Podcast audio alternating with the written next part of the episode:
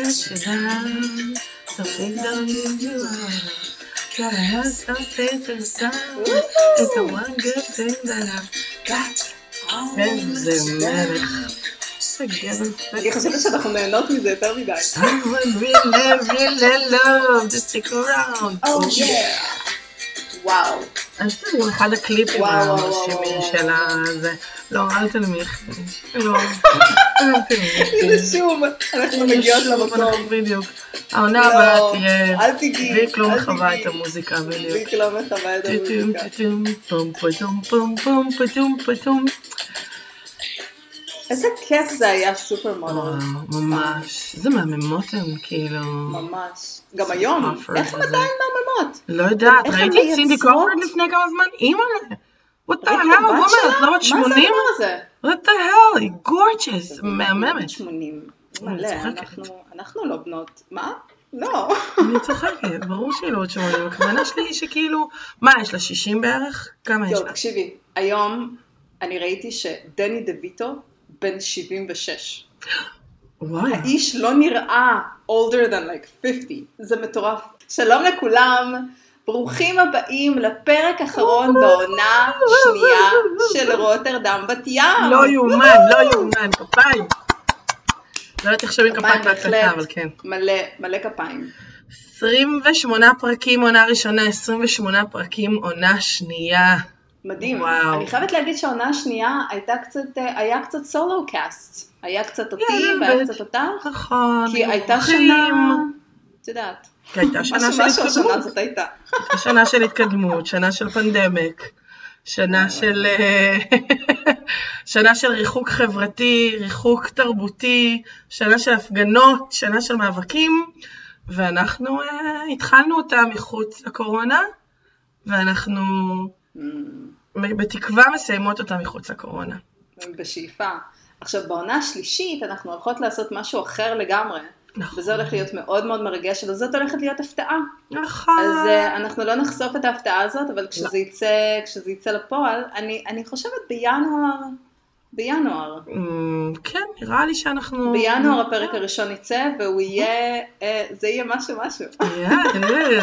זה יהיה משהו, ואנחנו חושבות שזה יגרום לכם להתמכר אף יותר לטרפת הזאת שקורית ביני לבין ויק, כשאנחנו קשקשות. לגמרי, אני חושבת שזה מאוד נחמד. אז התחלנו קצת בקשקוש לפני, אני ויק, כן, אני ברוטרדם, רודקה בבת ים, קר לי, לרודקה חם, כן, כל בסדר. אנחנו עושים, we're all caught up. כן, אז לפני שהתחלנו להקליט, ממש רודקה הייתה צריכה להביא את קופסת הטישו, כי וואלה, אמצע נובמבר, וכולם חולים. כולם חולים, וזה כבר סיבוב שני אצלנו בבית. All the time. כל הזמן. כל הזמן. ובדיוק חשבתי על לפני שנתיים. אני רוצה לומר שבדרך כלל אנחנו מורידות החוצה את כל השיעולים שלי והכיוכים שלי. נראה לי שהיום זה יישאר בפנים, כי זה חלק מה... חלק מהאווירה. סאונד אפקט שלה בדיוק. כן, סליחה. רגע, איך זה נקרא? לא, יש את ה... זיידגייסט. השיעולים שלי עם הזיידגייסט של הפודקאסט הזה. כן, אני חושבת שזה מקסים. לא, סורי, סליחה, פשוט, כן, בדיוק הנחתי את זה. אז לפני שנתיים אני התחלתי את העבודה שלי האחרונה, כן, כלהיות מועסקת בחיים הקודמים שלי, כן? ועבדתי בשביל תאגיד מטורף שעשה מסיבת השקה של סטארט-אפ, אני לא יודעת כמה כסף הם בזבזו על זה. אני משקרת, אני יודעת בדיוק כמה כסף הם בזבזו על זה, אבל... בדיוק בניח אף אחד לא שומע. זה קרה לפני שהגעתי לשם, אז אני לא הייתי מאשרת את השטות הזאת בחיים. אבל בקיצור, הם הזמינו אולם נשף, כזה אולם של נשף, עם דוגמניות שמסתובבות. עכשיו, זה 98% middle-aged white guys שעובדים בנפט וב-oil and gas, מה שנקרא. אז אפשר לדמיין את האווירה הספייסי שהייתה שם. והלבוש החובה היה, הייתי חייבת ללכת עם סמלה. כאילו לא היה אפשרות לעשות את זה משהו אחר, כי יש איזה 3 נשים שעובדות שם. בדיוק. כן, אז תראי בהתאם. בדיוק. וזה היה מטורף. אני הייתי חולה בטירוף, ורגע לפני שהייתי צריכה ללכת, עוד כשהיה מותר לטוס, אני קניתי לאמא שלי כרטיס מהיום להיום, כשהבנתי שאני נהיית חולה, כאילו זאת הייתה בעיה, כי קאי, הילד שלי היה חולה, ואני לא יכולה לשים אותו בגן כי הוא עם חום, אני לא יכולה להישאר בבית כי יש השקה, רועי לא יכול להישאר בבית, גם הוא אני חושבת היה חולה, ואני הרגשתי שאני נהיית חולה, ממש אבל, זה היה כיף, זה היה ממש כיף, וכהורים, אין לך את הפריבילגיה של להיות חולה במיטה, כי מה זה אומר? וקאי הקטן, קאי הבן שנה קטן, פחות משנה, כן, הוא היה 11 חודשים. ואני בדיוק הייתי צריכה ללכת למסיבה המפגרת הזאת, וזה היה די מטורף. קניתי לאמא שלי את הכרטיס, כי אמרתי, טוב, תקשיבי, אני אף פעם לא מבקשת כאלה דברים, אבל...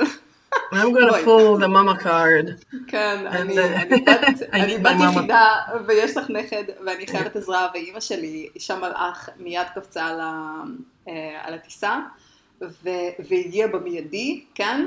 ואז למחרת לקחתי את כל התרופות שהיית בבית. הייתי סופר פארם מהלך. עכשיו, להיות הוגנת, כאילו אני אגיד, אני נראיתי בריאה. נראיתי, with a lot of makeup. אני נראיתי בריאה, זה אומר הרבה מאוד. לבשתי סמלה שחורה ונעלי עקב והכל, והזמנתי אובר. שיקח אותי לשם, כי שמחתי על עצמי למצוא את הכיוון. זה גם נובמבר, והיה מאוד מאוד קר, גם עכשיו די קר. ויצאתי מהבית, חצי מתנדנדת, חצי מצחקקת לעצמי, Hi, as a motherfucking kite. ואני מגיעה אבל זאת לא דרך לעשות קוקטייל פארטיז? להגיע היזקאית, אם את סלבריטי, אם את דוגמנית סלבריטי כן, אם את עובדת במרקטינג. טיפה פחות, למרות שזה יכול להיות מעניין לעלות לפייסבוק או לאינסטגרם, או למה שזה לא יהיה במדיות החברתיות. וואו, את יודעת שיש לי תמונה, יואו, תקשיבי, זה אחד הדברים הכי מצחיקים, אולי יום אחד אנחנו נעלה את התמונה הזאת. זה ים של אנשים, זה התמונה הקבוצתית. יש שם איזה 200 אנשים, כולם לובשים בחליפות, כל הגברים, כאילו כולם גברים, כן? לבושים בחליפות כחולות או שחורות, כולם מקריחים או כסופי שיער, כולם לבנים, ויש שם איזה שתי בנות פה ושם, ואחותך שם, בתוך השיא הזה של השיער האפור והזה. מיותר לומר שהייתי מאוד פופולרית במסיבה הזאת. לא כי אני כזאת מיוחדת, כי הגיל שלי והמין שלי לא טעמו את הקהל. And I'm guessing the fact that you were high as a kite and wearing a cocktail dress, well, didn't really, את יודעת, לא ממש גרעו. זה היה משהו, ואני זוכרת שביקשתי מהבוס החדש שלי, שרק התחלנו לעבוד ביחד, שלא ישאיר אותי לבד.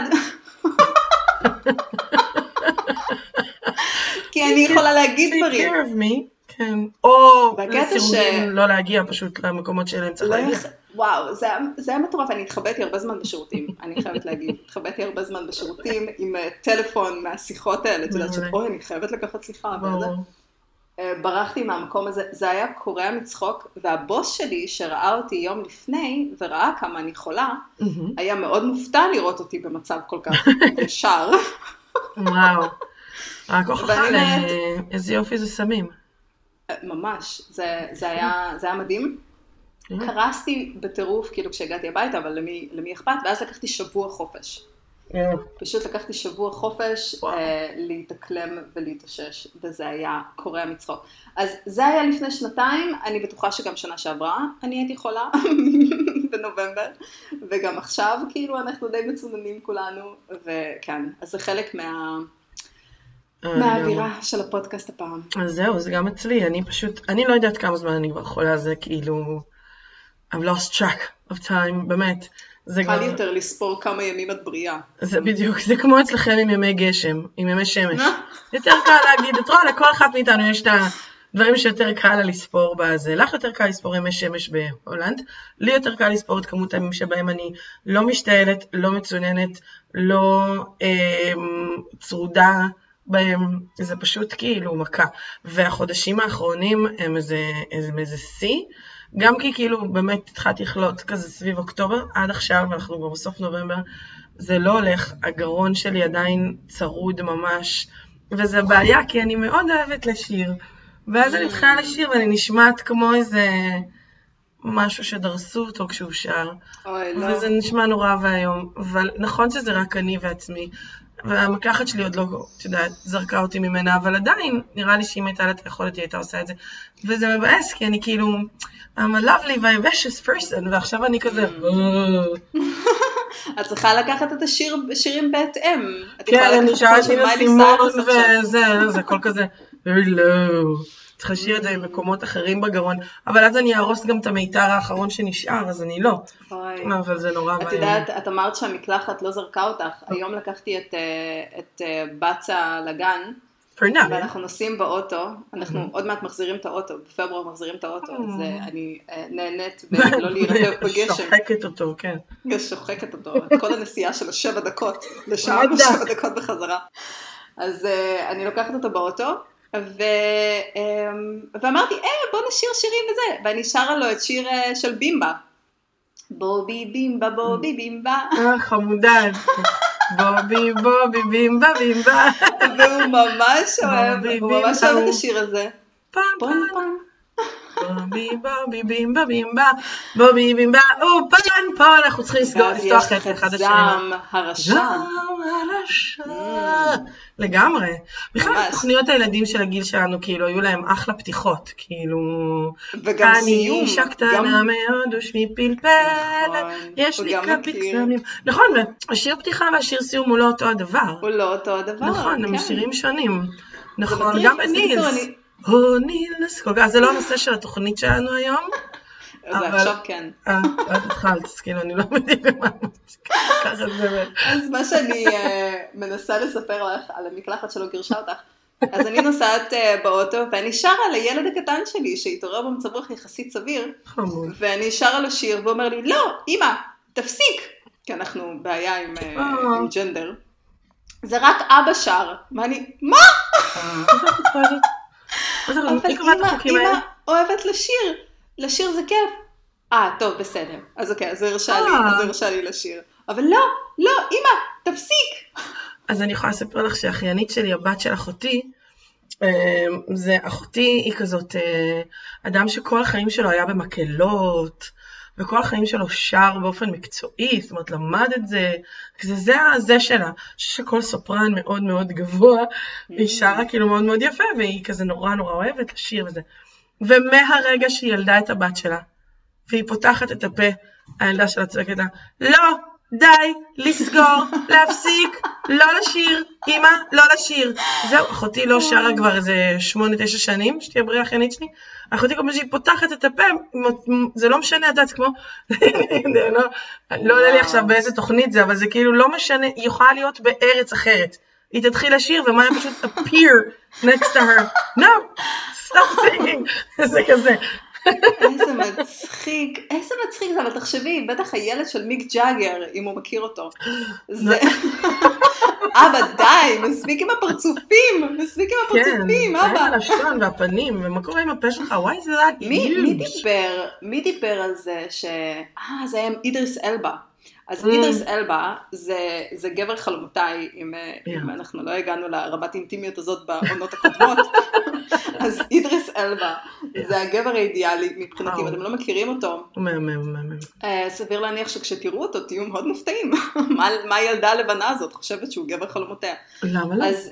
אז הוא מהמם בעיניי, הוא אומר, הרי הוא גם זמר, והוא גם שחקן, והוא כולו איש מגניב בטירוף, הוא פשוט מגניב בטירוף, והוא היה באיזשהו רעיון, נראה לי אצל ג'ימי פאלן, לא זוכרת אצל מי, ויש לו בת טינג'רית, כבר די מבוגרת, כן?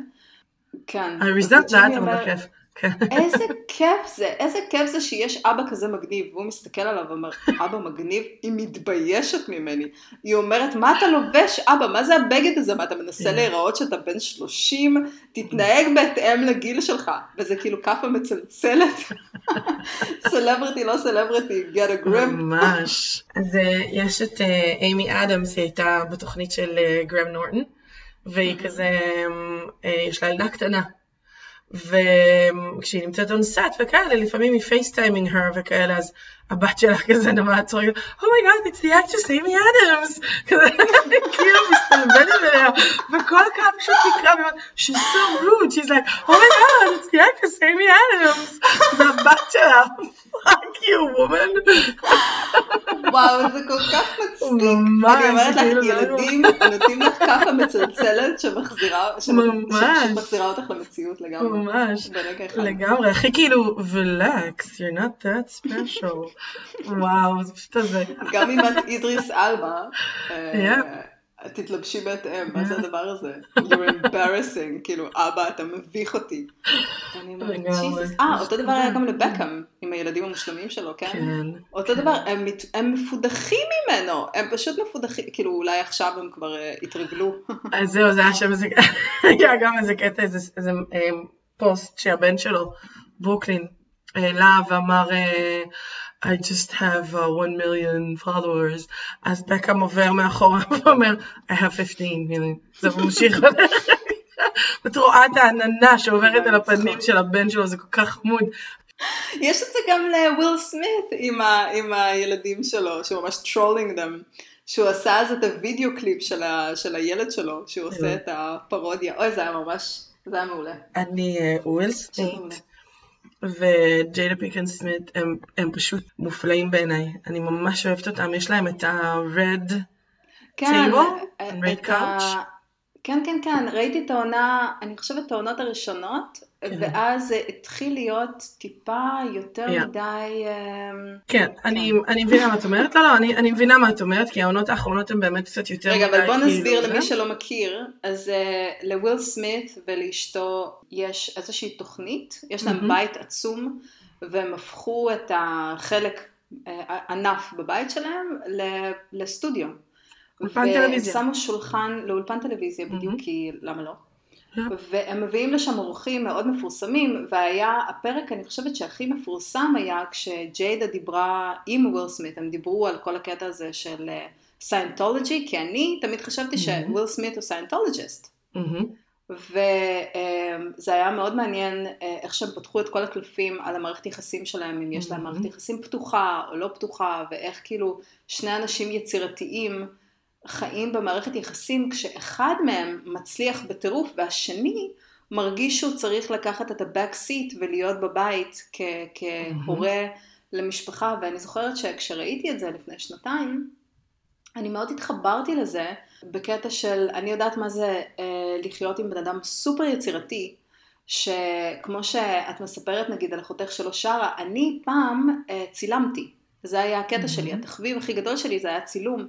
ואז אני ראיתי איך רועי מצלם, ואמרתי, טוב, מה הטעם? אני, כאילו, העין שלו רואה דברים שאני לא רואה בכלל, אז למה שאני אצלם? אני אנסה לבטא את עצמי בדרך אחרת. עכשיו, אני גם פעם, בתואר הראשון, למדתי עיצוב אתרים. עכשיו, אני לא אתחרה בעיצוב אתרים של רועי, כאילו זה מטורף. אז את מסתכלת על כל הדברים האלה, ואת אומרת, כן, אבל איפה המקום שלי, איפה אני יכולה ככה to shine? ואיך שהיא דיברה על המהפך הזה שאתה צריכה לעבור, פתאום להכיר בעצמה כגם דמות יוצרת ומה היא צריכה לעשות בשביל לבטא את עצמה, זה מאוד התחבר אליי, מאוד מצחן בעיניי. אז הפרקים האלה, הם גם הביאו מלא סלבריטיז לשם, זה היה מאוד נחמד. ואז משהו קרה לתוכנית וזה הפך להיות מאוד תוכנית E, כמו ב-E-Network, אני פשוט הרגשתי שזה התחיל להיות קצת יותר מדי דתי, אבל לא דתי בקטע של כאילו דתי, אלא דתי בקטע של כאילו משהו כאילו, זה פתאום הפך להיות איזה סוג של קלט כזה, כן, קצת מטיף, קצת קלט, קצת כאילו, מרגישה שכאילו את נכנסת לתוך משהו כזה שהוא it's not completely clean, אבל אני מסכימה איתך שהעונות הראשונות היו מאוד מאוד מאוד משמעותיות, הפרק היחידי... וזה יצא רק בפייסבוק. כן, בדיוק. הפרק היחידי שראיתי בתקופה האחרונה, זאת אומרת בעונה האחרונה, שבאמת מאוד מצחן בעיניי, קצת הזכיר באמת את מה שהם עשו בעבר, היה הפרק שבו, it was Father Day, כאילו יום האב בארצות הברית, וג'יידה בעצם ראיינה את וויל, והם דיברו על האבהות שלו, על ההורים שלו. נכון. וזה היה פשוט מרגש ומרתק, ומדהים לראות באמת גם את משהו, את האופן שבו הוא גדל, את האופן שבו הוא חונך, זאת אומרת, כשאת מסתכלת נגיד על וויל סמית כאדם, מאוד מפתיע, כאדם שהוא מאוד כזה, מדברים עליו, כל הדברים שאת קוראת עליו, מדברים על זה שכשהאיש הזה נכנס לתוך תפקיד, he's into it. זאת אומרת, כשהוא עלי, אז הוא עלי, והאיש הזה, את יודעת, ראוי לאוסקר באמת, הוא באמת, כאילו, כשהוא נכנס לתוך התפקידים הגדולים, והטובים שהוא עושה, הוא באמת נכנס פנימה אל תוך הדמות הזאת. והרעיון שהיה איתו, ודיבר על איך אבא שלו התמיע בו, את התהליכים של החיפוש, את התהליכים של העבודה, את המשמעת, את המוסר, את כל הדבר הזה, פתאום מבינה למה כותבים עליו שהוא שחקן כמו שהוא שחקן, שזה משהו שהוא פשוט ינק בבית, שכשאתה לוקח עבודה, אתה עושה אותה all the way through, ברמה הכי עמוקה והכי כאילו, זה היה מאוד מאוד מעניין, וכמובן, לראות את הקשר עם הילדים שלו, זאת אומרת, כל אחד מהם הקליט לו איזה קטע ודיבר, והוא מדבר על מה הוא למד מכל אחד מהילדים שלו. זה הפרק שאני ממיצה לכולם לראות, כי זה באמת פרק מאוד, שמחזיר אותך פנימה, אל עצמך, אל העולם שלך, אל מה שאתה זוכר מההורים שלך, קיבלת מההורים שלך, חונכת דרכם, כל מיני הצצות ללמה אנחנו מתנהגים, כמו שאנחנו מתנהגים דרך דרכים שבהם ההורים הטבו לנו שם איזושהי התנהגות, בין אם זה לצאת נגדם ובגלל זה אנחנו מתנהגים ככה, או בין אם זה לאמץ את מה שהם לימדו אותנו ובגלל למה אנחנו מתנהגים ככה, וזה היה פרק מאוד מעניין. יפה מאוד. יפה מאוד. לגמרי. אוקיי, אז מה חדש? איך את מתכננת לסיים את השנה הזאת? סליחה, יצא לי הנחת רווחה עמוקה מדי, אני מתנצלת, אבל את השנה הזאת אני אסיים בלפתוח את המרכז צעירים בשכונה. כל התקופה הזאת שניהלתי את המרכז, ניהלתי אותו מרחוק, כי הוא היה בתהליך שיפוץ מאוד רחב. שיפוץ עומד להסתיים, ובחנוכה אני עושה חנוכה, חניכה של המרכז עצמו, וזאת הולכת להיות חניכה של שבוע שלם, מהבוקר עד הערב, כל יום, 9:00 בבוקר מיינדפולנס, 10:30 הרצאה, שעות שאפשר לבוא ללמוד, שעה של פעילות של קבוצות מנהיגות בשכונה שמתכנסות, הדלקת נרות, סדנה, הרצאה על הבר, ובין המרצים יהיו אוהד חמו, שיבוא לדבר על ישראלים בעזה, ומה זה אומר להיות ישראלים מאחורי המצלמה ולטייד בעזה, ובחורצ'יק בשם יאיר כוכב, שהוא איש גאון, שהולך לדבר על ההיסטוריה של המוזיקה המזרחית, ואני בדיוק בדיאלוג עם שי צברי, שהוא יליד השכונה וגר בשכונה עד היום, 100 מטר מהמרכז, יכול להיות שהוא יבוא ויעשה הופעת Unplugged עם כל האלוהי שיש לבחור הזה, וכל ההרצאות וכל האירועים וכל הפעילויות, הכל ישודר גם בזום לאלה שלא יכולים להגיע, והקורונה מאלצת אותי להכניס כמות מאוד קטנה של אנשים, אז אני רוצה שכל מי שירצה יוכל להתחבר גם אם הוא לא גר בבת ים, ככה להיחשף לשכונה, וזה שבוע שלנו. אני מאוד אשמח, זה יהיה מאוד מרגש. זה יהיה לינק פתוח. אני יכולה מרוטרדם באמת. לראות את כל הרצאות, וזה הרצאות שעוסקות באיך כותבים כתיבה אקדמית, ואיך מחשבים מסלול מחדש בקריירה, ואיך כותבים קורות חיים וניגשים לרעיונות עבודה, ואיך עומדים מול קהל, ואיך מנהלים זמן בעידן הדיגיטלי, וכל מה שבעצם צעירים מתמודדים איתו, צעירים לפי ההגדרה בישראל, זה מגיל 18 עד גיל 40, וכן, it's a very long range, והמטרה היא באמת, המרכז הזה, כל המטרה שלו זה לעודד צעירים בעצם לתוך שוק התעסוקה ושוק הלימודים, ולעזור להם למצוא את הדרך שלהם.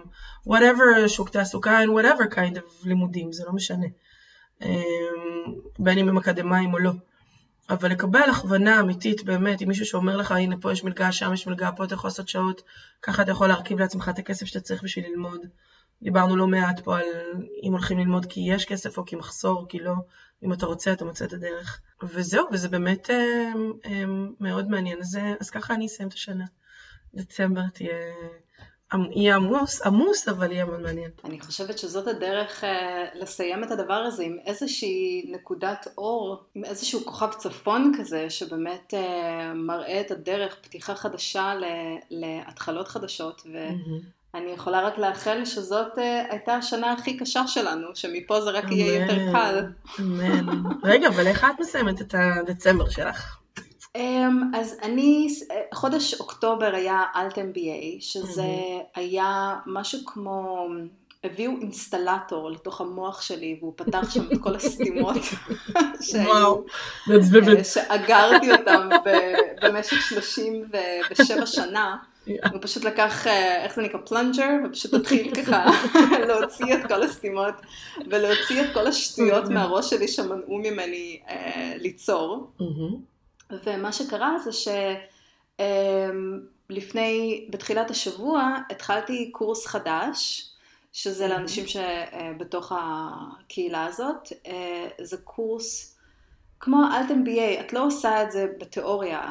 Alt MBA, את בונה את העסק שלך, את עובדת ממש על העסק שלך, את מקבלת מלא אנשים חדשים שאת יכולה לעבוד איתם ביחד, שיכולים להנחות אותך ולעזור לך, או להפוך להיות לקוחות שלך גם.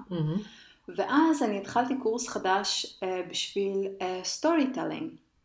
כי אם יש לי איזשהו כוח סופר פאוור, זה סטורי טלינג. אני יכולה לספר סיפורים על אומנות, אני יכולה לספר סיפורים על מרקטינג, אני יכולה לספר סיפורים על כל דבר, בפודקאסט. והסדנה הזאת היא אמורה, היא 30 יום, מאוד מאוד אינטנסיבית עוד פעם.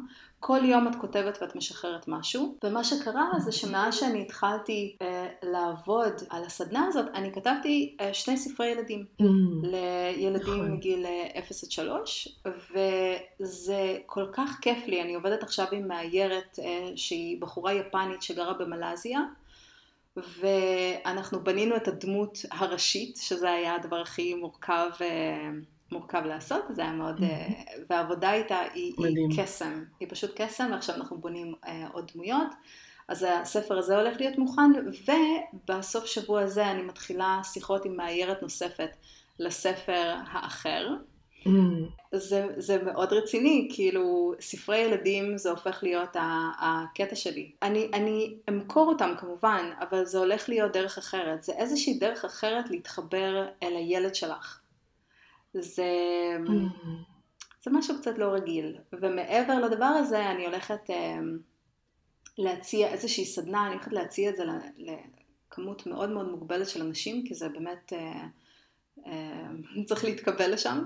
זה הולך להיות 4 שעות שאנחנו עובדים בעבודה נוסח ספרינט, ובתום 4 שעות יש לך סיפור, יש לך ספר ילדים שאת תמיד חלמת לכתוב אותו. וזה הולך להיות ממש עם הגיבור, פיתוח של הגיבור, פיתוח של הסיפור, ופשוט הולך להיות לך ספר.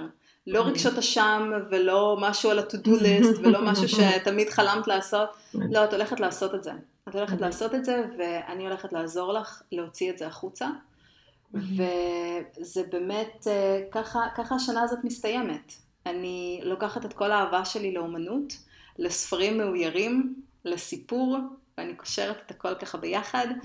ובספר שאני עובדת עם הבחורה היפנית עכשיו, זה ממש מזכיר לי את המיניאטורות הפרסיות, כי יש שם בבגדים שלהם, יש ניחוח מאוד אסיאטי. לחלק מהאנשים יש קימונו, לילדים יש casual look יפני כזה. את רואה שיש שם קטע מזרחי מאוד, שהוא ממש חוגג, ובדיוק דיברתי עם חברה שלי על זה, שהיא גרה בטורונטו, והיא אומרת לי, אבל איזה מסורת ציורית את הולכת לעשות בשביל הספר הזה? ואני אומרת, את יודעת, זה מאוד מעניין, כי אני חושבת שאם יש משהו שמתאר אותי כבן אדם יצירתי, זה אקלקטיות. כי אני מגיעה מאוקראינה, שגרה בישראל, שעכשיו גרה בהולנד, שאוהבת, שבודהיסטית, כבר למעלה לא יודעת כמה, 18 שנים, שמתעניינת באומנות ופילוסופיה של המזרח, שמאוד אוהבת את המיתולוגיה ואת הפילוסופיה של המערב. זה הכל כזה ביחד. זה קצת כמו לדעת לכתוב גם עם יד ימין וגם עם יד שמאל. אז יש לך כל מיני דברים. אז כשאני יכלתי לבחור לעצמי מאייר, היה לי חשוב שהרגש, הקסם של הדמויות יעברו, שיש שם לא תיאור מילולי של משהו, אלא משהו אחר.